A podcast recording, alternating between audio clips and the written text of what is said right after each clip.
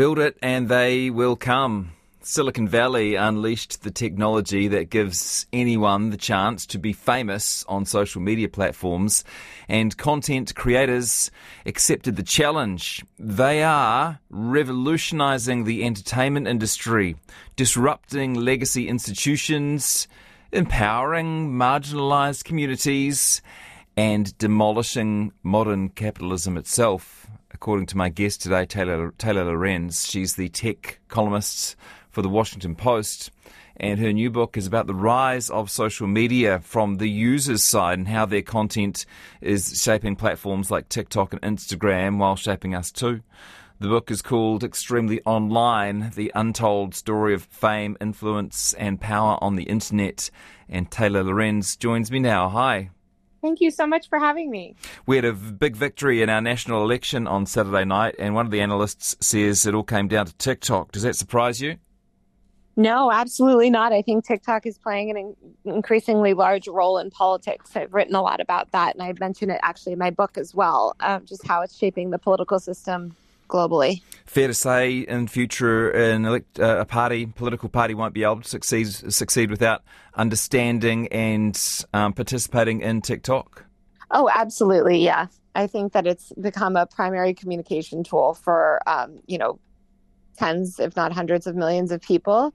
Um, and so it's really, yeah, I think even not necessarily that the candidate themselves have to be on it, but that's where the narratives are made these days. Well, congratulations on your book. It seems a very 20th century place to share your ideas about the online world. But so, why do this project and why go old school for it? I know. It's very funny. It's like the most print thing I've ever worked on. But um, you know, one thing actually in researching the history of the internet um, that I discovered is actually there's it's a lot of it has been lost to time. A lot of websites degrade over time, or people stop paying the hosting fees. The blogs, you know, go out of date, and so there's not really a good historical record of a lot of the early internet and a lot of the social media world. So I wanted to kind of get it all down um, in a way to uh, yeah just to, to, have some sort of record of this crazy time. Your job is to take social media seriously. Do you think legacy media companies have been slow to do that? Yes. They've been so slow very very slow. Um, i think a lot of them are unfortunately still sort of in denial um, about how much the internet reshaped our uh, our media climate and and it and it's a shame because I'm a big believer in legacy media. I mean, I think it's really important to have these um, journalistic institutions that have the resources to do you know in-depth journalism because that's very hard to reproduce on the internet. So I, I'm I write about a lot of this stuff and I work at a legacy media organization in hopes to try to kind of bring them into the 21st century. Can you explain this phrase extremely online? What is that and, and how many people do you think it applies to?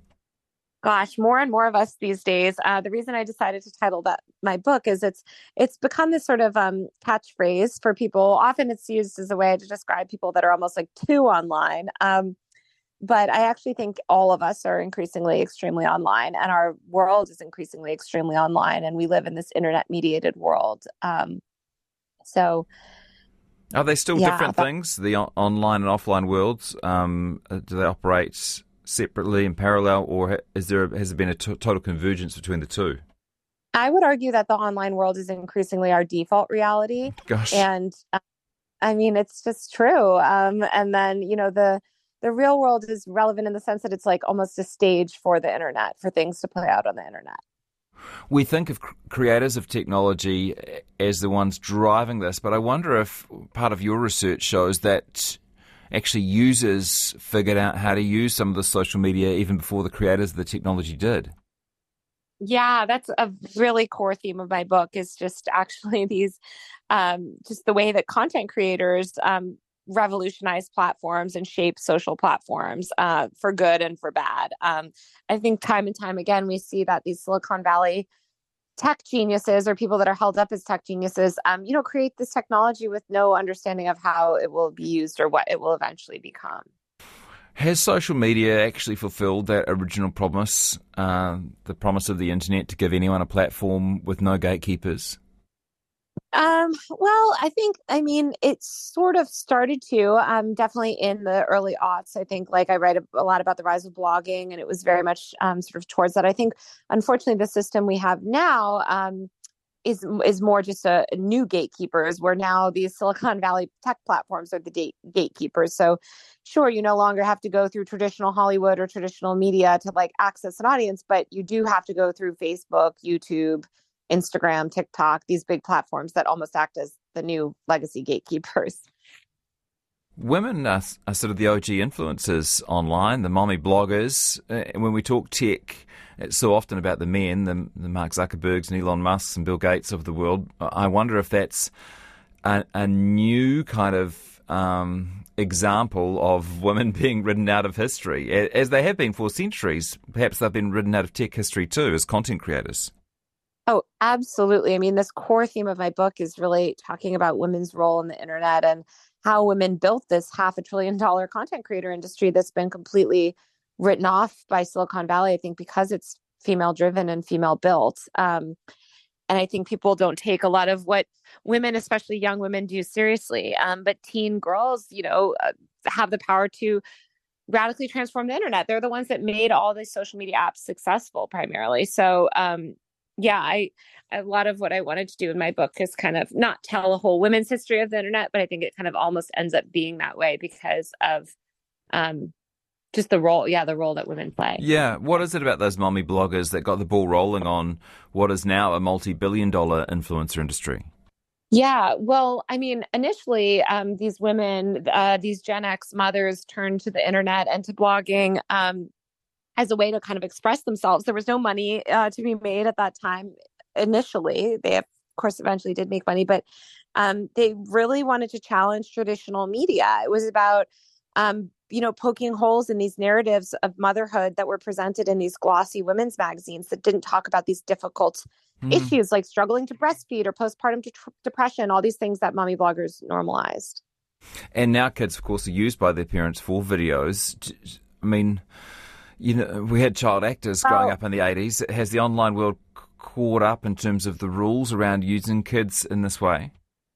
Well, they're not a strong word. Kids, the, yeah, the I mean, I let's not forget that the vast, vast, vast, vast majority of content. The, I mean, like I would, I'm totally throwing out numbers, guessing, but as somebody that reports on this, I would guess probably 98 percent of um, content featuring kids on the internet is content that children themselves have put uh, on the you know you see kids uh, under the age of 13 trying to sign up for social media accounts. Obviously kids can join social media as, as young as 13 um, but a lot join years before that. Um, and so you know i think kids have been drinking the kool-aid fed to them by these tech companies saying you know put yourself online commodify yourself become an influencer etc and um, so, you know, yeah, do some parents have sh- poor boundaries around privacy and their kids online? Sure. You know, I think a lot of, um, you know, dads and moms and teachers and little league coaches, you know, maybe might think twice before posting pictures of their kids online. But again, the vast majority of kids' content on the internet is children posting their themselves online. Although you could make the argument that they can't really consent, they can't really understand the implications of what they are doing, and so perhaps. But no some... one can. I mean, no, no one can. Like, I mean, that's true of any age, right? That doesn't. You don't have to be a child to not consent to, or you know, to not think critically or understand the ramifications of having yourself put on the internet. I just, I mean, look at what the big trend the past couple years, where people just film strangers for content, right? and you generally don't get their consent. Like it doesn't make that okay because they're adults. I think we all need better norms around privacy. But when we think about, you know, the stuff of kids on the internet, I think we need to just be very clear that it's not their parents that are the problem here. The problem is the tech companies selling this bit, bit bill of goods to children who, you're right, are way too young to understand that huh. it's a lie and um, that these these you know decisions to set up a YouTube channel, for instance, when you're 11 years old, can have real ramifications. I'm talking to Taylor Lorenz, tech columnist for The Washington Post. Her book is called Extremely Online The Untold Story of Fame, Influence, and Power on the Internet. Um, you mentioned before that when mommy blogging started, authenticity ruled. It was a nice, refreshing change from what people were being served up by the magazines. How are we doing with authenticity? Um, is what we're seeing online largely authentic? Does it matter? Have we forgotten what authenticity looks like? I don't even know what authenticity means these days because huh. I, I, mean, I think, yes, I, I think in some ways things are more authentic these days because the barrier to creation has been lowered. And there was this big sort of backlash against hyper curated content that really started in 2019. But all, you know, we're all performing for each other all day, right? um, like, even like performing authenticity. Like, I see people, you know, doing these TikToks where they're very authentic or they're crying on camera, but you still see the ring light, you know, reflection in their eyes. It's like, I don't know how authentic any of it is. What happened when a requirement started in America to label paid content on Instagram? Did that change anything? Yeah, um, I talk about this in the book, but in 2017, the Federal Trade Commission, which is this regulating government regulating body, body um, actually made uh, made this ruling saying that influencers had to disclose sponsored content, and so you saw all these articles saying, "Oh, this is the end of the content creator industry because now they're going to have to disclose sponsored content." But what happened is it actually made it aspirational. Once all these big content creators started to reveal their brand deals, um, their followers actually started to think it's very cool that they got brand deals and started to um, yeah, consider it this aspirational thing. Um, so hmm. it kind of backfired. Um, looking back on some of those early influencer pioneers, how have they fared? The internet has always been a bit of a cruel place. Um, what is their story? Yeah, it's been. I mean, it's been especially cruel to women. Um, I think it's been. It's been. Yeah, it's been very hard. Um, some, a lot have quit. A lot have left. Um, most, I would say, most early internet content creators have burned out and left. It's just, it's a very hard. Um, it's just a very hard business to be in um you know over time. And so i think any kind of business that that you know deals with fame and influence and money and power it's just it's hard. And these these platforms evolve and it's hard for content creators to keep up. And i think there's serious you know the mental health aspects of being online all the time and having to create content online are significant. If anyone can be famous now does that change the currency of fame Absolutely. I mean, I just think fame itself has become kind of its own currency, like online attention at least has been. Um, there used to be these very clear delineations between who was famous and who wasn't. You know, you had A-listers and B-listers and D-listers, and now, you know, everyone is kind of has different levels of micro fame, I guess you could say. Yeah. And the most famous are often the most extreme. Um, now, partly that's the algorithm, right? That gets the blame for rewarding extremes, but there are people who are doing more and more extreme things to get bigger followings, the prank videos. Um, it, it's not just the technology, right? It, it's us too. Well, the technology is serving our presumably deepest desires and fears. Yeah, no, you're 100% correct. Um, it's I mean, I think the algorithms definitely undeniably encourage extremism and extreme sort of hateful content, violent, like, you know, the algorithms definitely add to it, but um, you know, we are all victim to this ecosystem ourselves. And I think all of us are kind of pressured to up the ante of our content or not exaggerate online, but you know, we're all very conscious of our online kind of personas and um I think that's yeah, it's just increasingly the world that we live in. When one particular platform is huge, it's hard to imagine a world in which it's not. Right? When Facebook was everything, I mean, I thought that was it. Um, are there are there lessons to be learned though from platforms that have failed? Um, platforms like Vine and MySpace that were big um, for a while. You know, I mean, where did they go wrong? Yeah, definitely. Um, I mean, I, MySpace was really just too early. I think the lesson of MySpace was timing. Um, at that point, the, the, their philosophy on social media ultimately ended up being proved correct, and the way that uh, MySpace sort of positioned itself was ultimately very similar to how TikTok would position itself 20 years later. But they were too early. Um, and I think with Vine, the big lesson is um, that you need to listen to your user base and content creators and they were too slow to do that. They ended up alienating a lot of their biggest content creators. And when they all left the platform, it really kind of crippled the app and it never recovered.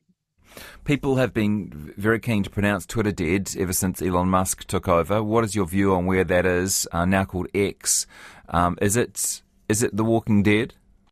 Yeah, it pretty much is. Um, I mean, I think that it's just it's a non-functional platform. Elon as i wrote recently in the atlantic uh, did not learn any lessons from um, from twitter um, I, or sorry from any of these other tech companies that came before twitter. And elon has a very hostile relationship with his own user base and sort of refuses to learn the lessons of vine and all these other apps that didn't listen to their content creators.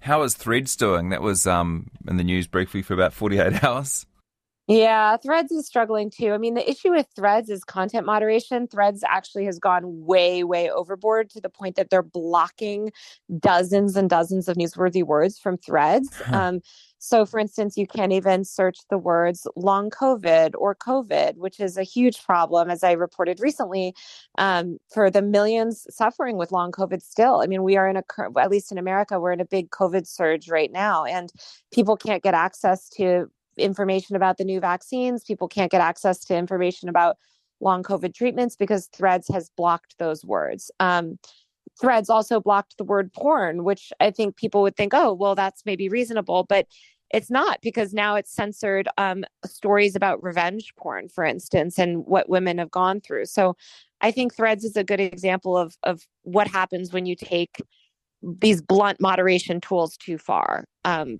by just wholesale blocking words from search. I think it's it will never be a platform for news as long as they're doing that. Yeah, so hard to get it right, isn't it? So what is TikTok doing right? I mean, what TikTok does really, really well is discovery. Um, unlike these other social platforms based on sort of followers, you don't have to have a single follower to go viral on TikTok, nor do you have to follow anyone on the app for the app to be entertaining. You just sort of are met with this constant, never ending feed of algorithmically uh, delivered content that's tailored to your exact interests. And so, um, yeah, I think they've really nailed discovery. Mm. So, can does traditional media have any chance? Um, you know, traditional media values facts, um, but it's competing with contents on the internet that has no rules. Can it compete? Um, you know, I hope so because I work in traditional media. But yeah, me too. Uh, yeah, increasingly no. I mean, it's just very hard because I mean, there's very, very little media literacy. So while a journalist will, you know, see a TikTok video and say, okay, well, that's commentary, that's not even reported fact.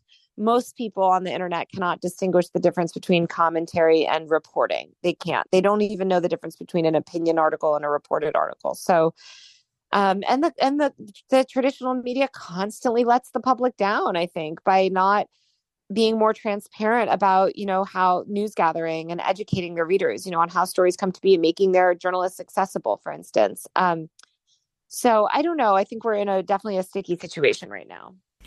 Are we entering a new era of creator culture with the rise of ai yeah i think ai is definitely supercharging the content creator industry. Um, when you look at um, you know how it's affecting things. I think content I, I think social media um, you know, really lowered the barrier to content creation um, and ai lowers it even further. So i think it's going to be easier than ever to create content and become a content creator.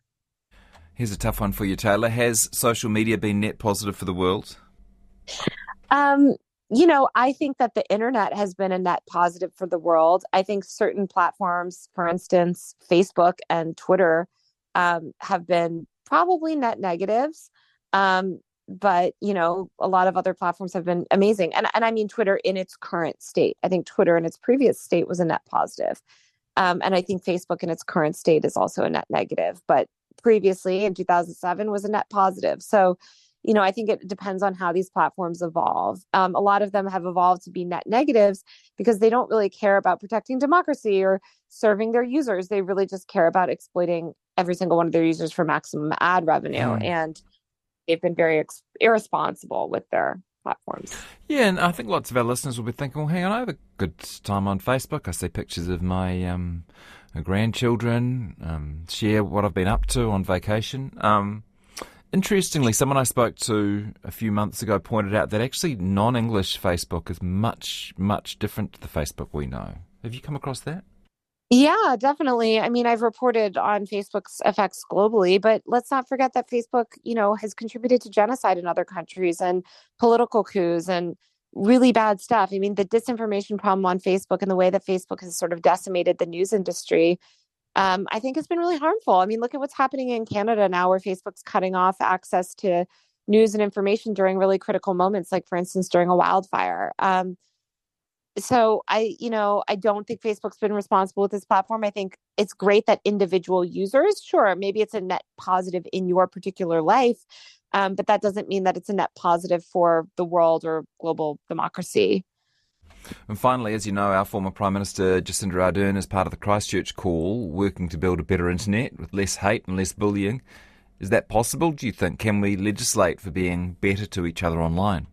I don't think that's something that you can legislate. I think it's a cultural problem that we need to change cultural norms around how we treat each other and um, build more collective societies. I don't think you can like moderate and force everybody to be nice to each other. I think it's more about um, collectivism and and kind of setting, you know, the expectation that we treat each other with humanity. And again, I think those are more cultural issues than they are Facebook social media issues. Well, thank you for your contribution to the conversation. Uh, the book is called Extremely Online The Untold Story of Fame, Influence, and Power on the Internet. And I've been speaking to Washington Post columnist Taylor Lorenz. Thanks, Taylor.